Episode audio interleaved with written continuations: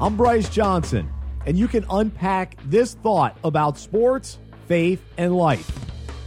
Even though many of our brackets are already busted, filling out a bracket is always fun because we try to find where the upsets might be and predict which teams will reach the Final Four.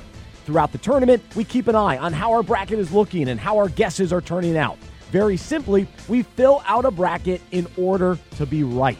We want to pick the correct winners and show off our basketball brilliance by choosing the upsets.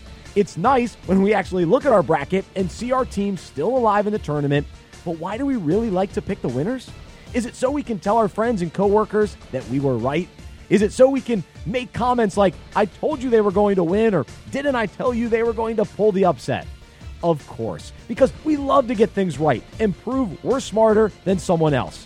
It sure beats being wrong, However, the need to be right often infiltrates other areas of our lives and can create major conflict within our relationships.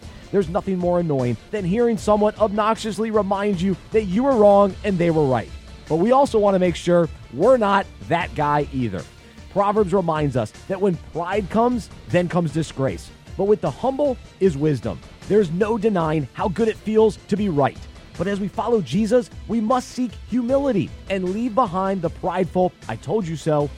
Proverbs also says the reward for humility and fear of the Lord is riches and honor and life. Standing on truth and upholding our convictions is important, but let's be challenged not to get caught up in arguments that only center around proving how right we are.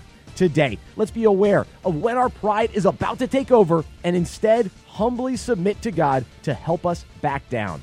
I'm Bryce Johnson, and you can unpack that. For more faith and sports, visit unpackingit.com.